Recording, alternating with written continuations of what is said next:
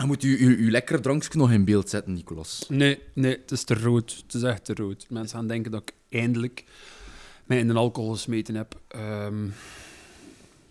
Ik ben er nog niet. We zijn er nog niet. Staat in beeld? Ze We gunnen kunnen het maar beter full frame. ze gunnen mij hier ook niet. Bon, ehm,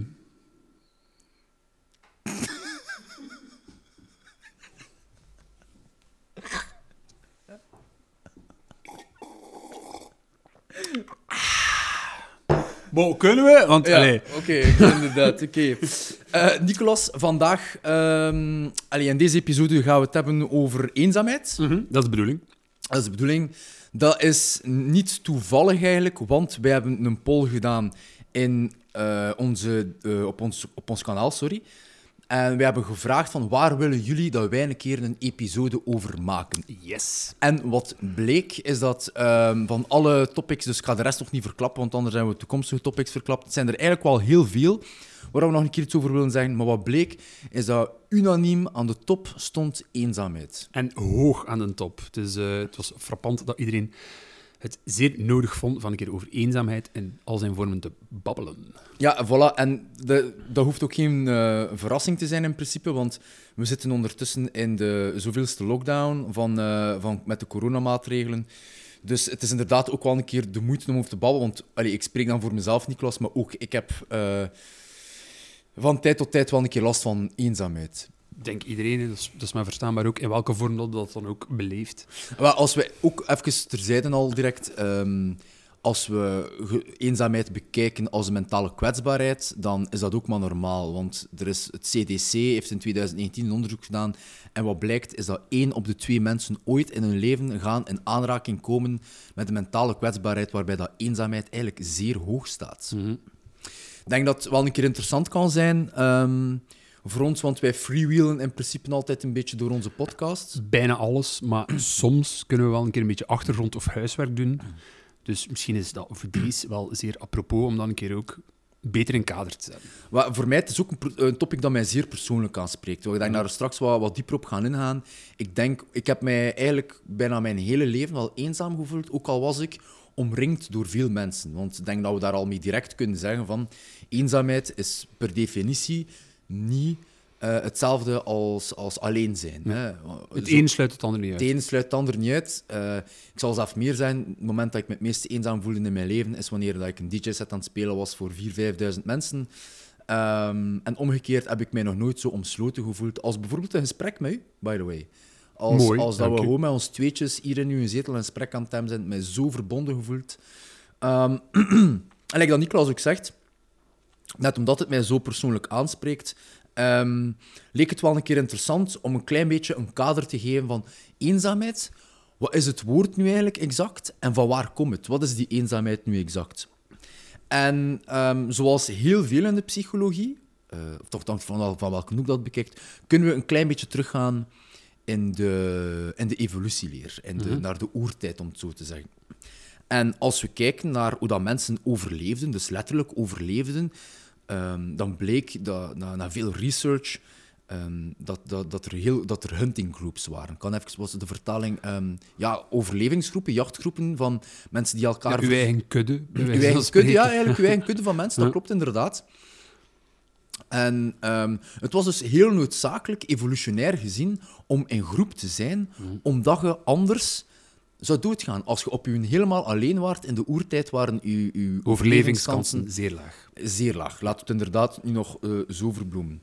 Dus ons brein is eigenlijk een klein beetje geprogrammeerd om eh, verbinding te maken. Like, letterlijk. Dat is al, ik vind dat al een tof feitje om te weten. En ons, het zit in ons brein om te zoeken naar andere mensen. Het zit met andere woorden, dat ik hier even opschrijf. Ik heb voor een keer in een ep- episode een cheat sheet gemaakt met een paar woordjes op. Het zit in ons instinct. Ik zal zelf meer zeggen. Ehm, als we in een staat van, van eh, dat is dan wel echt fysiek alleen komen, wat dan niet per se applicable is voor, de, voor deze tijd, maar als we alleen komen te, te zijn, dan maakt ons lichaam een soort van stress aan. Eh, cortisol eh, en epinefrine. En als, dat, als zich dat doorzet, ehm, dan, dan, dan voelt dat een beetje hetzelfde als zelf fysieke pijn. Ja. Dat blijkt toch uit die Ja. studies, is dat we echt in, in, een, in een diep zoiets zijn van, van je lichaam voelt aan, dat is een soort van pijn. Je kunt dat voelen in je borst, in je maag. Ja? Dat is een beetje paniek op een bepaalde manier. Dat is een beetje paniek op een bepaalde manier, inderdaad, interessant. Ehm, en je lichaam zegt eigenlijk van, zoek alstublieft fysiek andere mensen. Hm. Dat is al vrij interessant, vind ik, om te weten. Dus het zit, met andere woorden, in ons overlevingsinstinct ehm, om, om met andere mensen te willen verbinding maken. Dan gaan we een serieuze pro- sprong maken in de geschiedenis en komen we eigenlijk uit aan de industriële revolutie. Want wat is er gebeurd in de industriële revolutie? Ik zie ook direct knikken. Eh, wat is er daar gebeurd? En rond de jaren 1800 een beetje de vlucht van, van het platteland, de, eigenlijk eh, zietkundig de allereerste vlucht, van, van kleine communes, van kleine communities. Mensen vluchten eigenlijk naar de stad. Het eerste stadsleven. Ja, het eerste stadsleven waarin dat mensen moeten zien ehm, ja, samen te werken, omdat er, veel, ja, omdat er veel bedrijvigheid was en whatnot.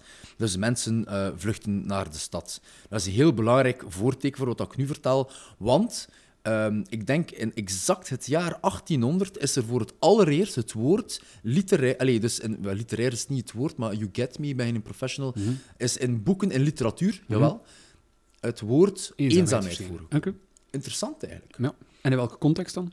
In de, in de context dat mensen, dus in de industriële revolutie, vooral ja, eh, zeven op zeven moesten werken, lange dagen hadden. En binnen dat proces van die, van, van die lange nacht, eh allee, van, dat, van dat vele werken, geen plaats was voor verbinding met andere mensen. Wat dat in principe ook wel grappig is, dat dat zo tegenstrijdig is, juist op het moment dat iedereen meer moet samenhokken om samen in een stadsleven dichter bij elkaar te werken met minder privacy, maar dan toch zich meer eenzaam voelen.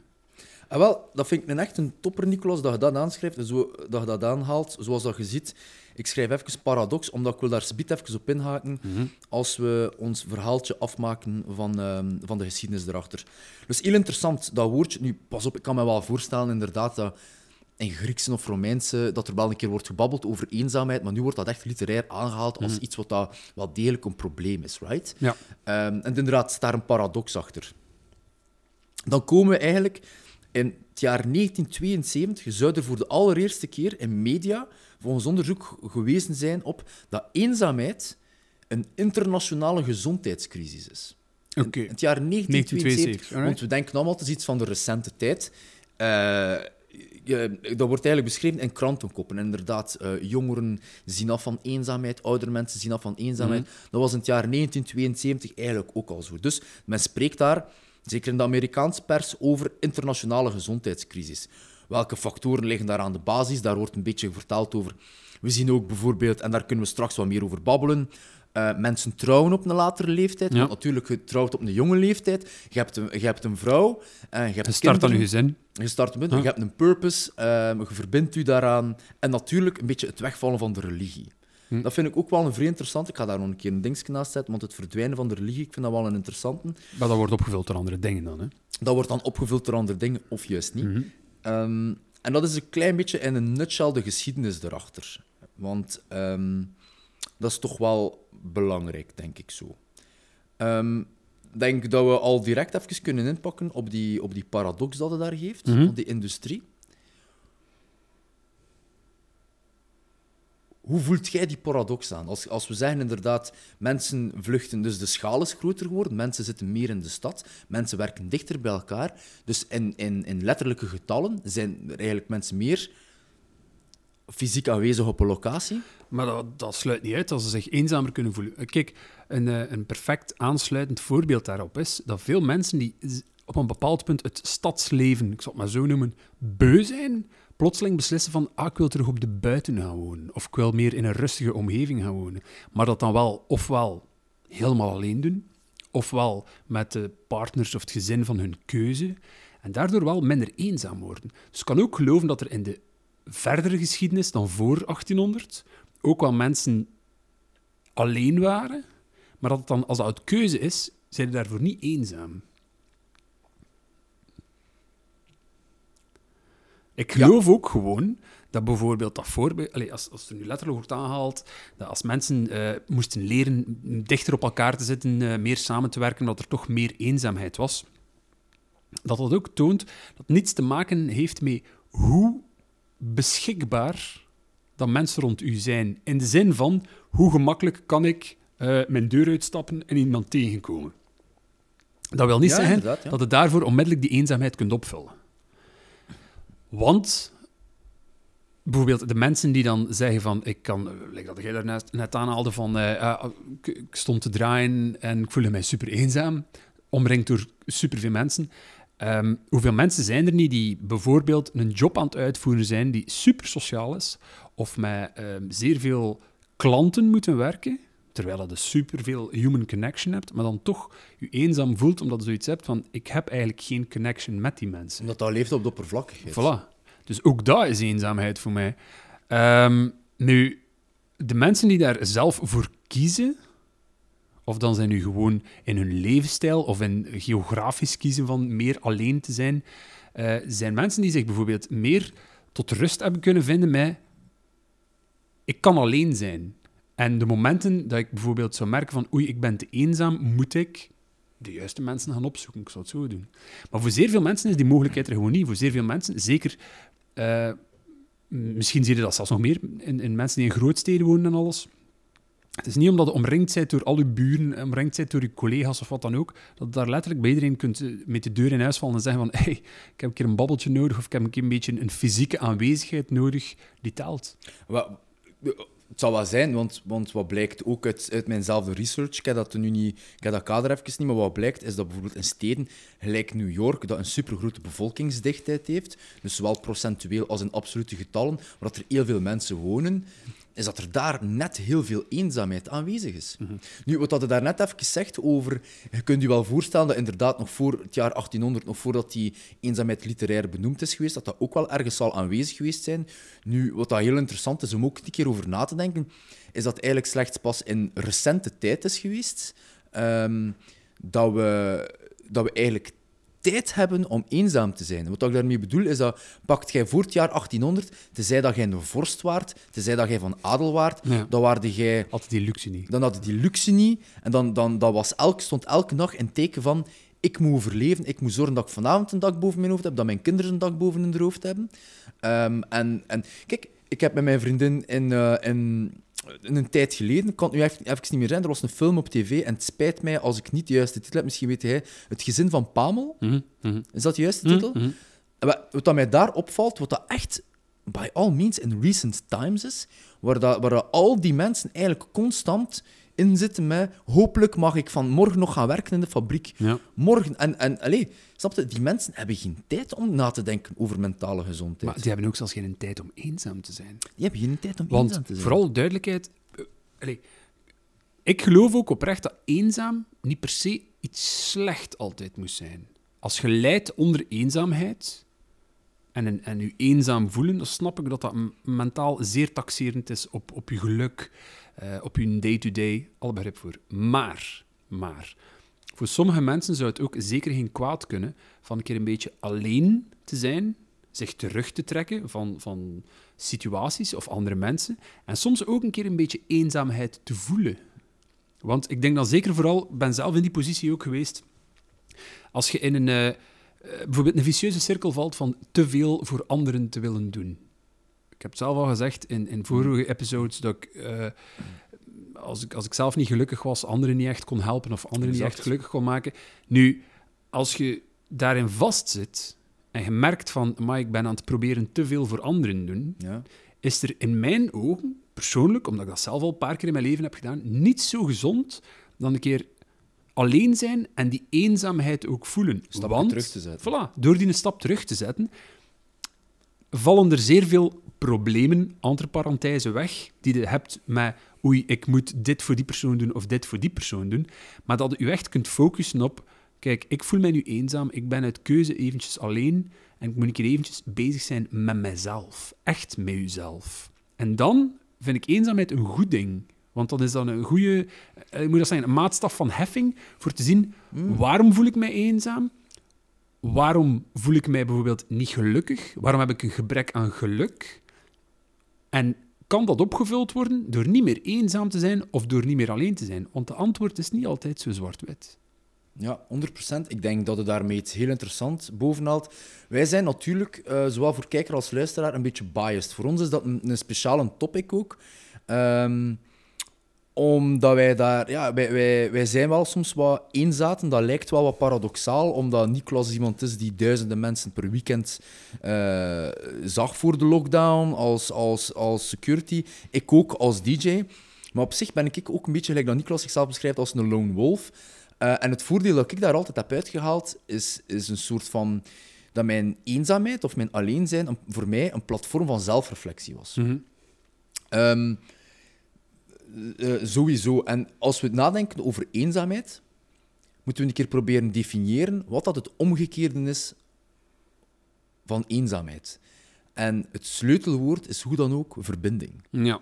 Want mijn eigen psycholoog zei ook tegen mij, heeft mij ook leren omgaan met eenzaamheid. En ik zeg, ja, ik zit nog zo met andere mensen. Ik zeg, hetzelfde, allee, ik zie zoveel mensen, hoe komt het dat ik me eenzaam voel? En ze zegt van, uw eenzaamheid heeft niet altijd evenveel te maken met andere mensen. En tuurlijk wel, het zal wel zijn, nu ook in de lockdown, het is essentieel om andere mensen te blijven zien. Om, het is essentieel om te proberen wandeling te blijven maken, een oogcontact te kunnen maken met elkaar. Absoluut. Maar het is ook essentieel om zelfreflectie te doen, want, zei mijn psycholoog, bless that woman, ehm, is dat je moet proberen verbinding te maken met jezelf. Ja. Is dat een beetje gedissocieerd bent met jezelf. En dat vind ik een vrij interessant. Is van, wat kunnen we doen om verbinding te maken? Tuurlijk met andere mensen, want dat past in ons verhaal van het evolutionair instinct. Maar ook met onszelf. En ik vraag mij af, Niklas, van, van mij naar u, omdat ik vind, jij bent echt iemand die op een heel speciale manier omgaat met, met zowel alleen zijn als met eenzaamheid. Gelijk, voor u, hoe, hoe, welke tools pakte jij vast om, om uw eigen eenzaamheid te, te battelen? Want je vertelde inderdaad, het is af en toe wel een keer nodig om, om aan zelfreflectie te doen. En hoe gaat het daarin verder? Wat, wat, wat ik echt geleerd heb om te gebruiken als tool, is als je kiest van een keer eventjes alleen te zijn en even die eenzaamheid ook echt te voelen, moet je ook zorgen dat de setting klopt. Nu, in het verleden heb ik de luxe gehad van bijvoorbeeld te zeggen, ah, ik ga een keer eventjes alleen op reis. Ik heb in het verleden ook al gezegd dat, dat iedereen aanraadt van minstens één keer in zijn leven helemaal alleen op reis te gaan. Dat maakt nu niet uit of dat, dat gewoon naar de andere kant van België is of naar de andere kant van de wereld. Akkoord. Maar dat is super gezond voor je hoofd. Want je gaat onder mensen zijn, maar niemand kent u, niemand weet wie dat zijt. En hij moet een keer even terug nieuwe dingen opnieuw aanleren van jezelf, rond en tussen andere mensen. Voel een keer dat alleen zijn, voel een keer die eenzaamheid. Dat is sowieso een handig... Allez, een handige tool om te kunnen gebruiken. Ik snap dat dat nu niet mogelijk is binnen lockdown en, en wat nog. Maar wat dat zeker ook kunt doen, is soms echt letterlijk de keuze maken van... Kijk, ik kan je een voorbeeld geven. Stel dat je zegt van, ik wil dit weekend een keer proberen echt voelen wat dat alleen zijn, wat dat echt eenzaamheid is. Ja. Sluit u dan een keer op in uw eigen huis, bij wijze van spreken. En probeert ook zelf de drang niet te nemen van jij zelf contact op te nemen met de buitenwereld.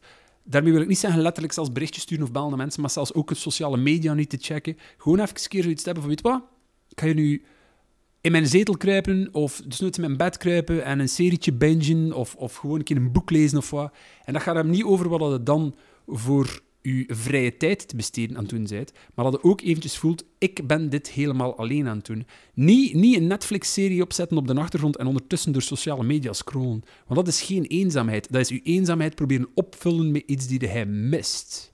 Maar dan gaat het niet voelen wat dat mist. Zet u in die zetel, lees een boek, kijk naar een film of doe gewoon echt ook een keer even niets. Ja, dat is 100%. zeer moeilijk, want omgaan met die stilte van niets te doen, iedereen heeft daar schrik van. Ja.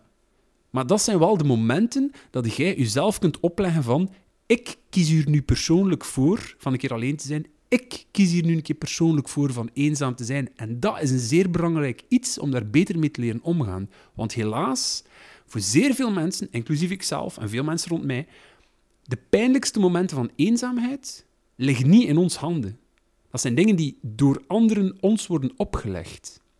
Dus als je dat ontkracht door het voor jezelf een keer te doen, op een veilige manier, ik wil niet zeggen in een safe space, maar ergens wel, door jij te zeggen, ik bij mij thuis voor mijzelf ga nu een keer voelen wat dat eenzaam zijn is, ga je daar sowieso uit leren. Want je gaat je eigen leren kennen binnen die eenzaamheid, binnen dat alleen zijn, zonder dat er u iemand dat heeft opgelegd. En Voor mij, ik heb dat, ik, ik heb dat super vaak gedaan. Ik, ik, ben, ik ben ook alleen op reis geweest. Ik ben, uh, juist gelijk jij, ik ben alleen naar de States geweest. Ik ben door Canada gegaan, door Amerika. En ik heb daar heel veel dagen gehad dat ik eigenlijk niemand heb gesproken. Dat heeft me heel veel deugd gedaan, achteraf gezien. Want op dat moment, kan je ook zeggen, Niklas, waren er wel momenten dat dat zo confronterend is. Omdat je even geïsoleerd bent met je eigen gedachten. Ja voor mij was het dan wel essentieel om af en toe te kunnen zeggen van oké, hoe kan ik nu in godsnaam verbinding maken met mezelf? Want het is wel gemakkelijk van te zeggen, ja, je moet verbinding maken met jezelf. Voor mij is verbinding, dus als je kunt stellen dat eenzaamheid het omgekeerde is van verbinding, dan vind ik dat wat er complementair is aan verbinding, is zingeving. Ja. Waarom zijn we op deze planeet? Wij hebben er uh, off-camera daarnet nog een gesprek over gehad om een bepaalde purpose te volgen, een bepaald doel, een bepaalde zingeving te volgen. De raison d'être. Ja uh, uw raison d'être. En dat is niet... Iedereen zegt, ja, je moet gelukkig zijn, maar dat is, dat is een byproduct mm. van... Dat, is een, dat, is een, dat is iets wat dat natuurlijk komt als je je zingeving volgt. Ja, je ehm, wordt gelukkig door het juiste te doen. Ja, en ik...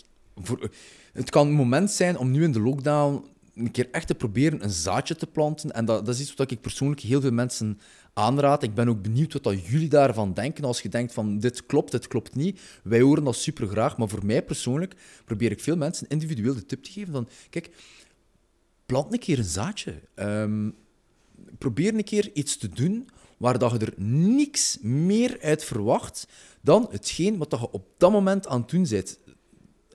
En om daar gelukkig van te worden bedoel ik. Niet om daar om, om, om, om iets te doen, om die een skill te verbeteren, om een betere skill te mhm. krijgen, om daar geld mee te verdienen. Nee. Voor mij is dat juist hetzelfde. Ik, ik speel een keer wat games, ik haal mijn Lego-blokken uit, ik ben doodserieuze gasten. Ik bedoel, um, ik, ik, ik haal mijn Lego-blokken uit, ik bouw een keer een kasteeltje, ik verf wat, maar bedoel, dus dat mijn schilderijen moeten zien. het, is, het is een ramp.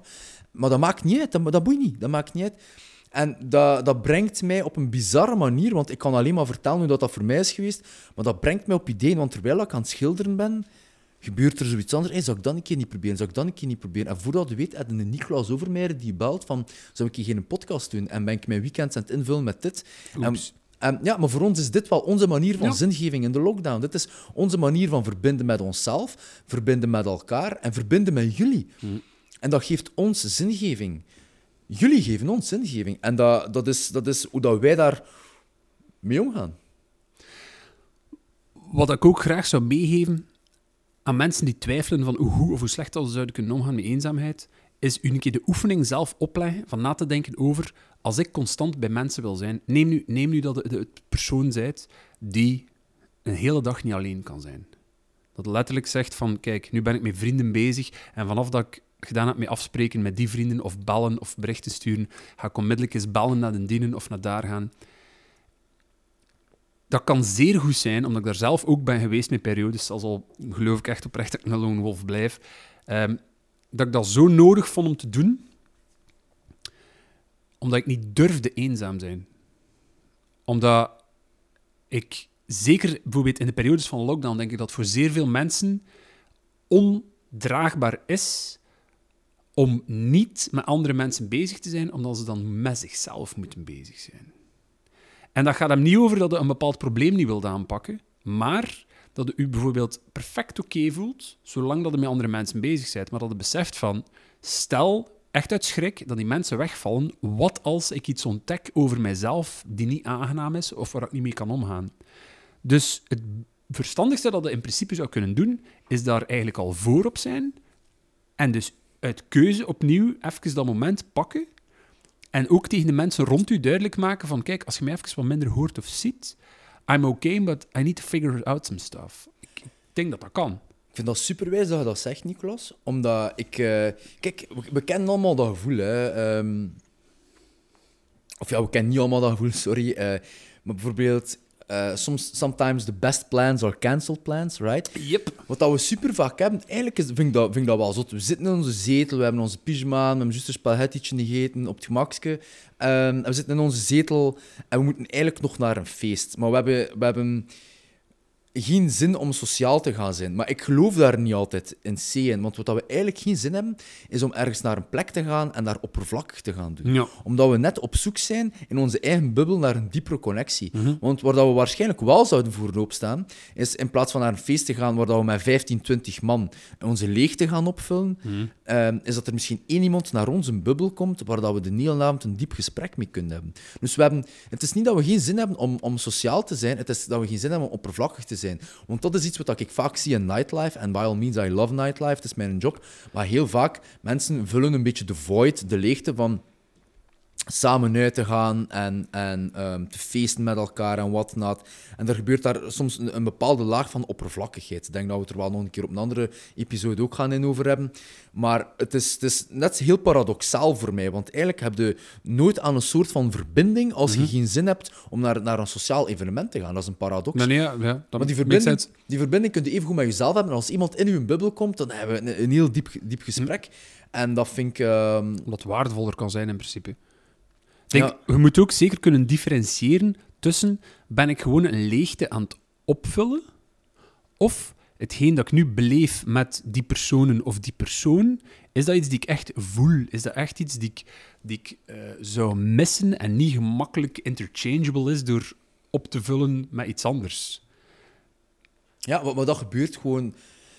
Dat is, dat is sowieso iets bij de lockdown. Want we hebben, we hebben heel veel leegtes opgevuld en we komen gewoon tot onszelf. En dat geeft een beetje een paniekreactie. Eh, ik, ben, ik, ben eigenlijk, ik ben eigenlijk zeer comfortabel, soms iets te comfortabel met hoe lang en hoe gemakkelijk ik alleen kan zijn. Want ik ben, ben doodgelukkig met mijn vriendin, maar at the same time kan ik perfect... Allee, ik zei het, ik heb een reis alleen gedaan naar de States en ik heb me daar geen seconde eenzaam. Waarom- Ehm, als ik u zo hoor zijn, ik voel me daar soms iets te comfortabel in.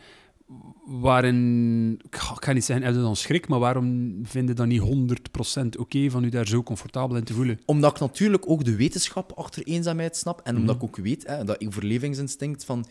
Ik, eh, we zijn daar misschien wel wat gelijk in, maar ik kan echt zo gemakkelijk alleen zijn dat ik na een tijd zou gewoon worden aan mijn alleen zijn. En waarom? Mhm. Omdat, ik, omdat ik ook 100% comfortabel ben binnen mijn eigen hoofd. Meestal, niet elke dag, by all means.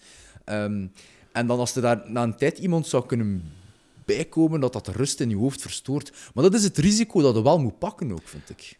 Akkoord, maar daar ben ik dan net iets anders in. Ik kan ook super comfortabel alleen zijn voor lange tijd. Ik, ik ben in het verleden echt ook soms zeer lang alleen geweest. Met, met, allee, ik bedoel, ik zag wel mensen en ik ging wel om met mensen, maar ik had nul contact met vrienden of wat dan ook, omdat ik dat niet nodig vond en zij vonden dat ook niet nodig. Ehm, maar soms kun je echt letterlijk het gevoel hebben van ik ben perfect oké en ik voel mij comfortabel mee alleen te zijn. Ehm, die rust die daarvan komt, fantastisch. Maar je kunt dat wel gerust zonder probleem opgeven voor de juiste personen. Of voor de juiste persoon. Maar terug is dat ook iets die je moet voelen. Daarmee wil ik zeggen, als jij al voelt op voorhand van, kijk, goh, ik ben nu zo op mijn gemak op mijn eentje en ik moet met niets en niemand rekening houden. En vanaf dat er iemand te dicht komt, ik zal het zo zeggen, hè, ehm, en je begint je daar niet super bij te voelen, eerlijk, vertrouw je dan desnoods op dat gevoel. Als dat niet, als dat niet oké voelt, dan is dat misschien niet het moment om die persoon dichter te laten of toe te laten en u alleen zijn te laten vallen voor meer te investeren in eh, te mengen met andere mensen of een andere persoon. Maar vind ik wel dat u niet mocht vastbakenen in ah, kijk, ik heb me nu neergelegd bij alleen te zijn ik ben daar perfect oké bij. Dus zelfs iets waar dat ik zo een goede vibe mee heb, of een goed gevoel bij iemand, oh, ik ga dat toch skippen. Dan zij je je eigen in de voet aan het schieten. Want je kunt nog altijd perfect iemand zijn die goed kan omgaan met alleen zijn, die niet constant nodig heeft aan altijd maar mensen rond zich, en toch hard kunt genieten van een handjevol mensen. Ja, Bij mij dan ik had toch. daar eigenlijk niet expliciet op die manier over nagedacht. Dus merci om dat even... eh, Het werkt voor mij, soms. soms. Ja, het zal wel zijn. eh, de max. ehm. Ja, kijk, ik, ik- ik besef dat we zijn aan worden gefilmd. Ik besef dat we moeten doorgaan, maar ik ben het ondertussen even zelf aan het verwerken. Maar daarna zie je, wij, wij ehm, zijn nooit zeer hard gepland aan ons gesprek aan het beginnen, omdat de momenten dat we erover babbelen, komen we ook soms door zelfreflectie op een andere manier van kijken naar dingen die we anders eigenlijk al dachten 100% te verstaan en te weten. En dat vind ik een vreemd belangrijke, want ik zelf ook, door te zeggen van, maar ik kan super gemakkelijk alleen zijn en, en ik heb geen issues met eenzaamheid, ehm, door mij dat te horen zeggen, weet ik dat dat niet zo hard waar is. Ik kan zeer gemakkelijk alleen zijn, maar ik heb wel issues met eenzaamheid. Want die eenzaamheid die je kan raken, kan echt op het moment zijn dat het minst nodig hebt of dat het minst wilt. Maar dat is juist jij die dat niet onder controle hebt. Dat kan zijn eenzaamheid die je wordt opgelegd door andere mensen, door situaties, wat dat ook perfect kan, door dingen die out of your control zijn. Je moet maar een keer denken aan bijvoorbeeld ehm, getrouwde koppels. 30 jaar getrouwd, 40 jaar getrouwd, I don't care. En één van de twee komt te sterven. Ja, Je hebt daar ja, niets van keuze in, maar plotseling heb je eenzaamheid die als een muur voor u staat. En hoe lost dat dat op? Hoe werkte dat weg? Het is niet, jij hebt ook nog nooit de mogelijkheid gehad om dat gevoel, die soort eenzaamheid, te testen. Niemand weet dat. Je kunt perfect morgen je partner verliezen, of zelfs bijvoorbeeld in je gezinssituatie één lid van het gezin verliezen, of dat dat een van de ouders is of een van de kinderen is, dat kan zelfs nog in wat er overschiet van dat gezin ook eenzaamheid creëren. Geloof ik oprecht. Eenzaamheid wil niet altijd zeggen ook alleen. Hè. Eenzaamheid kan ook zijn van wij zijn een gezin en wij voelen ons eenzaam als gezin. Hè. Dat bestaat. Hè. Ja, dat is, ja, inderdaad. Ja. Dus door ik nu ook te zeggen van kijk, ik kan perfect alleen zijn, dat is waar, ik kan perfect alleen zijn, als dat periodes zijn dat ik daar zelf voor kies. Dat er zelf voor kiest, ja. Gewoon. Zo simpel is is het. gewoon, echt waar. Ja. Want alle eenzaamheid die u wordt opgelegd, tenzij dat ze u zelf oplegt om ermee te dealen, om ermee om te gaan, alle eenzaamheid die u wordt opgelegd, is en blijft ondraaglijk. En gaat het altijd proberen opvullen. Het zij door in relaties te springen waar je eigenlijk nog geen nood aan hebt, het zij door destructief eh, gedrag te beginnen vertonen, omdat je denkt van, dan moet ik niet te veel denken over mijn eenzaamheid. Het zij door in je werk te smijten. Er zijn zoveel opties, terwijl dat eigenlijk de gezondste optie, maar zeker niet de gemakkelijkste is. I gotta face this. Ik moet recht in hetgeen kijken dat mij eenzaam doet voelen en daardoor dat gevoel proberen wegwerken. Gemakkelijker gezegd dan gedaan, gasten, maar En daar komt het wel op neer. Hè? daar komt het wel op neer. Dat, eh, ik even aanvullen ook, is dat je zo zegt van... ehm, iets, iets wat we vaak zien bij oudere mensen, is dat je bent je hele leven samen geweest met iemand, de partner sterft. Ehm, zeker op een heel oude leeftijd zie je vaak dat de, de andere partner ehm, kort daarna wel een keer durft overlijden. Ah, Kort is een relatief begrip. En, Ja, ja, en, hoe kom, en hoe komt dat nu eigenlijk heel precies? Want dat, lijkt, dat leek voor mij altijd zo onvatbaar. Want de partner sterft. Er komt, en en de, de eenzaamheid komt in de plaats. En nogmaals, nogmaals en, en complementair aan die eenzaamheid heb je verbinding en zingeving. Mhm. Want uw andere partner geeft u zingeving. Uw andere partner geeft u verbinding. Dat is complementair, dat vult aan. Die verbinding valt weg. Dus de zingeving waarom dat jij bestaat, die valt voor een groot deel ook weg. En diezelfde studie, want ik heb dat daarnet niet vernoemd, merkt je ook in dat de langst durende studie, daar is een TED-talk over, by the way, ehm, je kunt dat wel gemakkelijk vinden. ze. Het is een 75 jaar lopende studie, is wat houdt ons in leven? Ehm, is niet hoeveel geld dat we hebben, is, is niet per se gezondheid, is niet of dat we kanker overleven zelf, heel die hoop, maar is hoe verbonden dat we ons voelen in ons leven. Ja. Eenzaamheid, dus, dus de, on the flip side, eenzaamheid zorgt er dus voor dat mensen veel, veel vroeger sterven.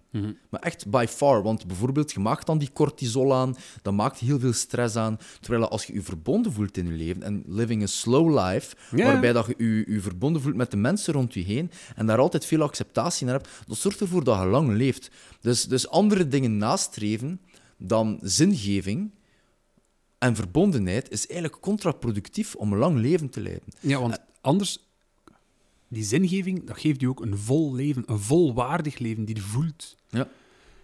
Ja. En, en, de, de, de andere kant, by the way, van, van eenzaamheid en verbondenheid, waar we nog even niet over aan babbelen, want nu babbelen we dat vrij vanuit een insular perspectief over verbinding maken met jezelf, ehm, is ook verbinding maken met de ander. En ik ga daar even iets, eh, iets wat een post die we al een keer gezet hebben op onbespreekbaar over psychologische asymmetrie. Ja. Ja, Ehm, dat vond ik een gamechanger, een eye-opener. Ik kan, er, ik kan er niet stoppen met aan denken elke dag. Ehm, ik, het is spijtig dat ik nu even de researcher niet kan bedenken. We gaan het wel in de description uh, droppen down below uh, wie, dat, wie dat dan precies was. Maar ik vind het wel interessant genoeg dat, dat jullie dat ook een keer kunnen opzoeken. Zoals in de studie van 2001, en we hebben het al vermeld op onze Instagram, psychologische asymmetrie echt onderzocht. Over wat gaat het nu eigenlijk? Er zijn een aantal dingen die.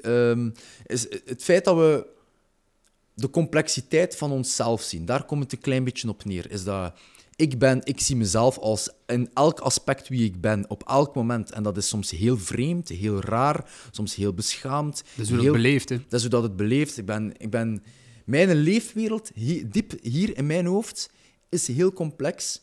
En als ik kijk naar u, laten we nu zijn dat we elkaar niet zo goed kennen, mhm. dan denk ik van, amai, Nicolas is wat een pak eenvoudiger dan mij. En dan begin ik mezelf te vergelijken met u. En dan heb ik de indruk dat jij nooit zo complex kunt zijn als mijn hoofd, uh, als in mij. Dat is nummer één. Mhm. Nummer twee is, sterker nog, en dat is echt bewezen, dat vind ik echt een zotten, is dat wij denken dat omdat wij zo complex zijn en zo complexe denkprocessen in, in ons hoofd, mhm. denken wij, allee, en, en, en, niet iedereen, maar, maar read it, zou ik zeggen, denken wij, ik als persoon, dat ik u beter ken dan dat jij jezelf kent. Als in van, ik versta u beter. In de zin van, ja, dat ik letterlijk beter begrijp hoe dat uw psyche in elkaar zit, dan dat jij dat over jezelf kunt. Omdat ik denk van, ja, die persoon denkt niet zo, complex. die persoon denkt niet zo complex na over mij. Ik zie zijn eenvoudige facetten van zijn zijn. inderdaad. En dat wordt ons ook een beetje opgelegd in de maatschappij, zoals hij daarnet zei, want eenzaamheid wordt u opgelegd. Mm Dat is super relevant dat je dat mhm. zegt. Eenzaamheid wordt opgelegd vanuit de maatschappij. Waarom? We worden allemaal een beetje in een keurslijf geduwd. Vanaf het moment dat we in het onderwijs stappen, we moeten allemaal zo, zo denken, in een bepaalde box denken, in het plaatje denken. En dat zorgt ervoor dat we op de workspace, dat we bijvoorbeeld allemaal een beetje dezelfde... Allee, ik ben nu zeer aan het veralgemenen. Nee, nee, maar in, in grove lijnen klopt dat wel. In grove lijnen, dat we allemaal dezelfde kleren dragen, um, dat we allemaal dezelfde soort begroeting doen, dat we in, in, een, in een meeting allemaal dezelfde soort gedraging doen. En we kopiëren dat ook allemaal een beetje uh, van elkaar om binnen dat normatief kader te passen van waarden en normen, hoe dat we ons kunnen gedragen. Ja, want zo voel je ook zo minder alleen. Zo voelt je minder. Maar, eh, mhm. maar eigenlijk, het, het paradoxaal is het effect omgekeerde. Want dat is de derde pilaar van, de, van die psychologische asymmetrie. Is dat de wereld rond ons heen lijkt zo... Het, het, je hebt het gevoel aan een tijd dat iedereen in de wereld rond je heen in een bepaalde eenheidsworst zit en dat jij veel complexer bent en dat niemand kan begrijpen hoe dat jij je voelt, want uw wereld is zo complex. Maar daar komt ook soms het vergif van, en ik noem dat echt vergif, dat u uzelf oplegt van niemand kan mij verstaan. Want er is een groot verschil tussen niemand verstaat mij en zeggen niemand kan mij verstaan.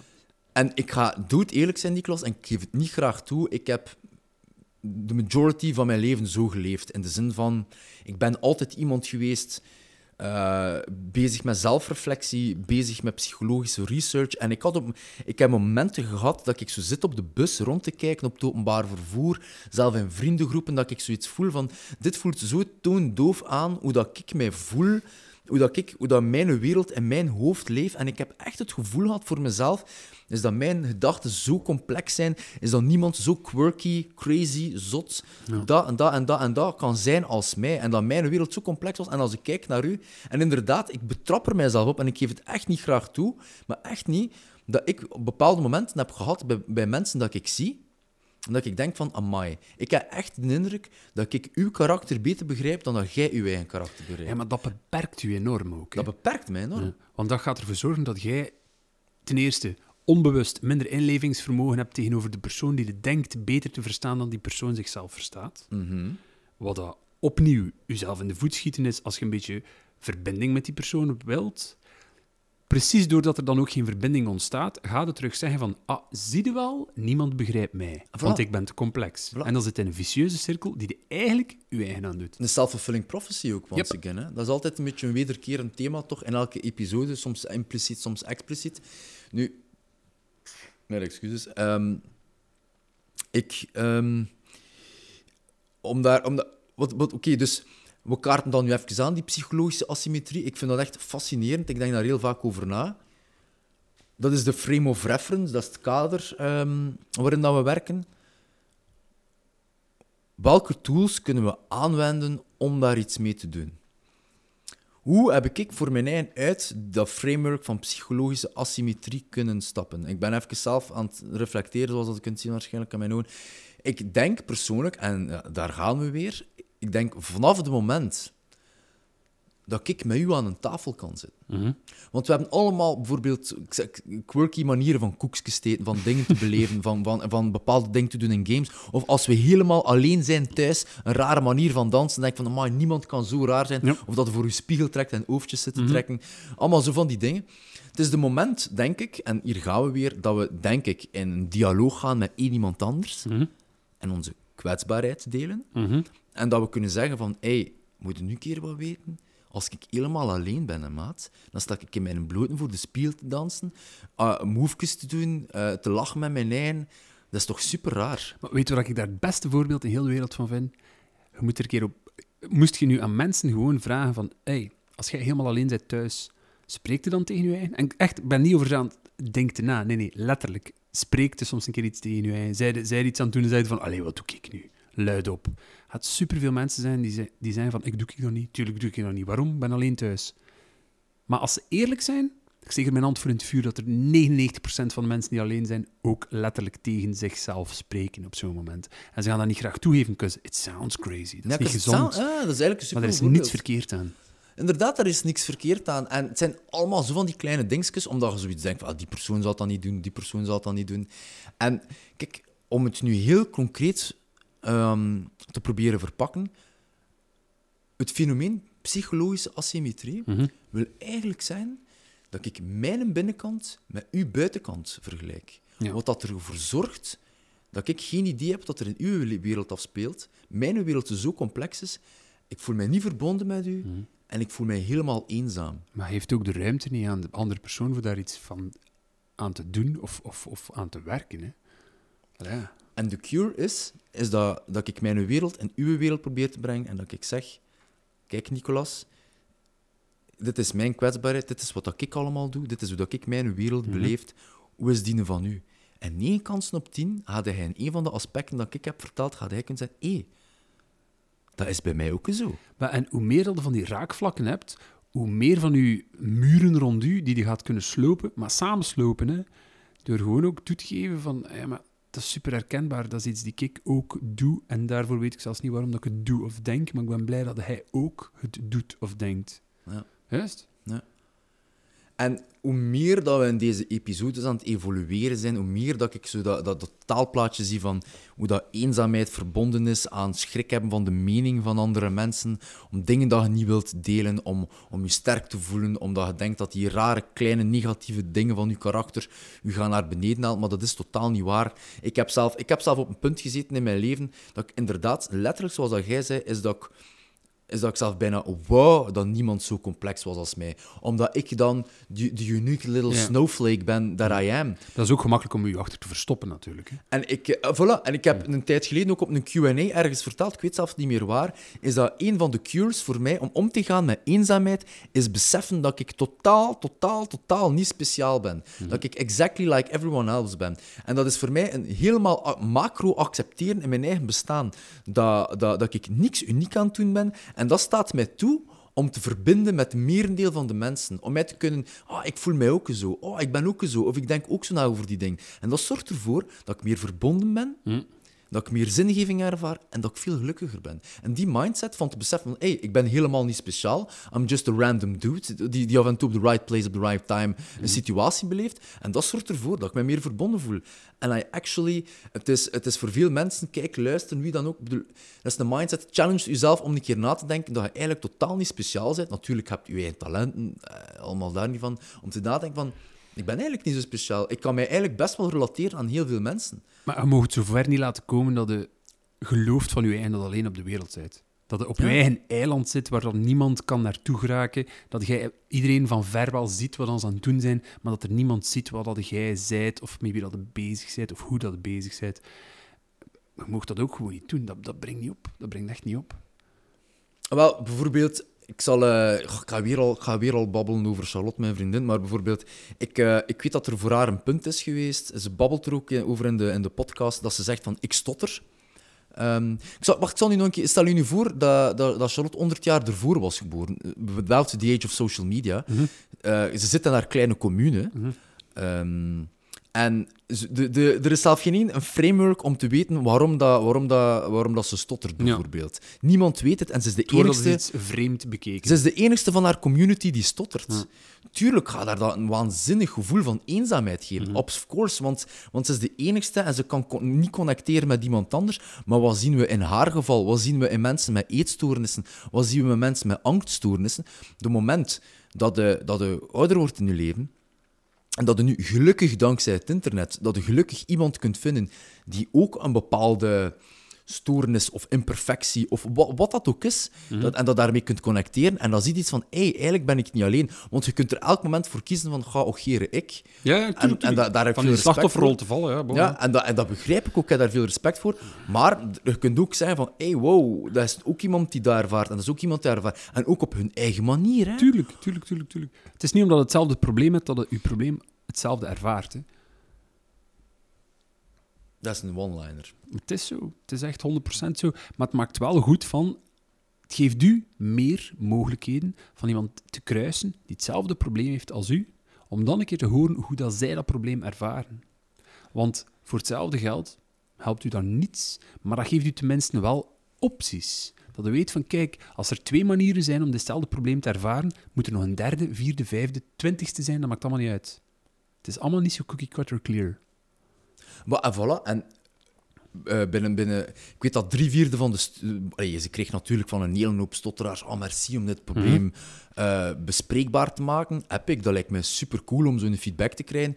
Nu, ik ga er niet zo plak, pak drie vierde of zoiets van de feedback was van...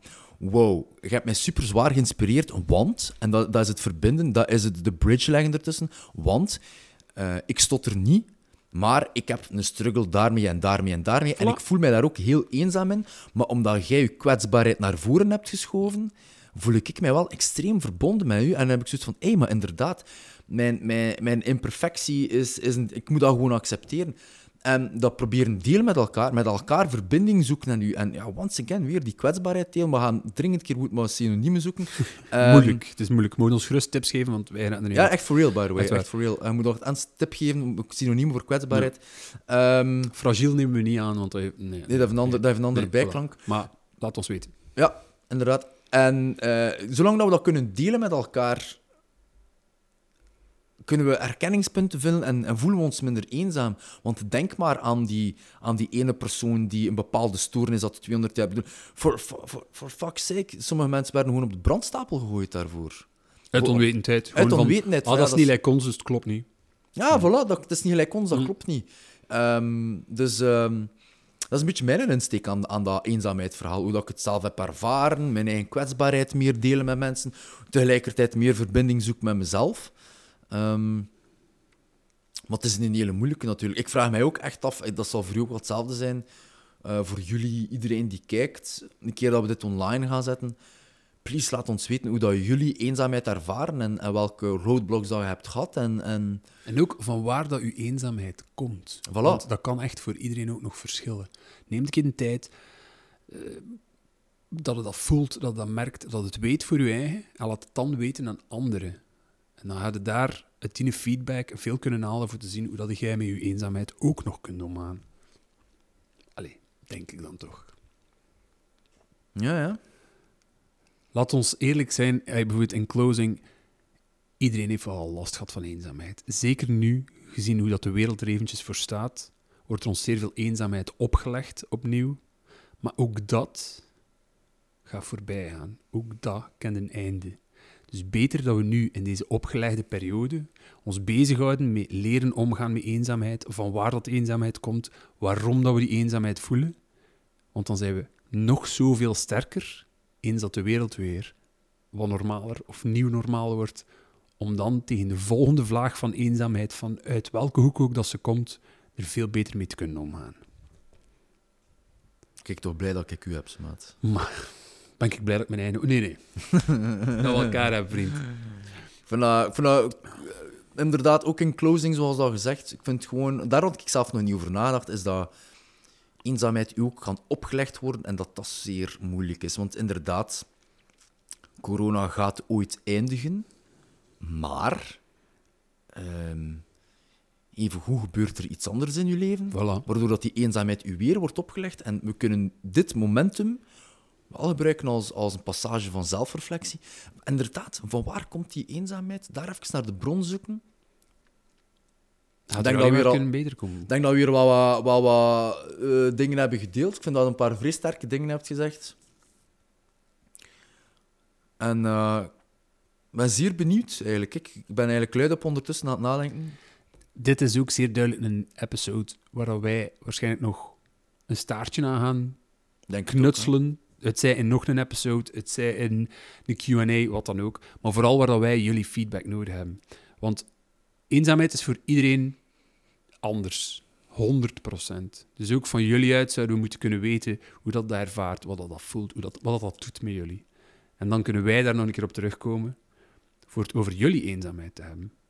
Wat even belangrijk is als onze eenzaamheid. Want alleen samen kunnen we ons verbonden voelen.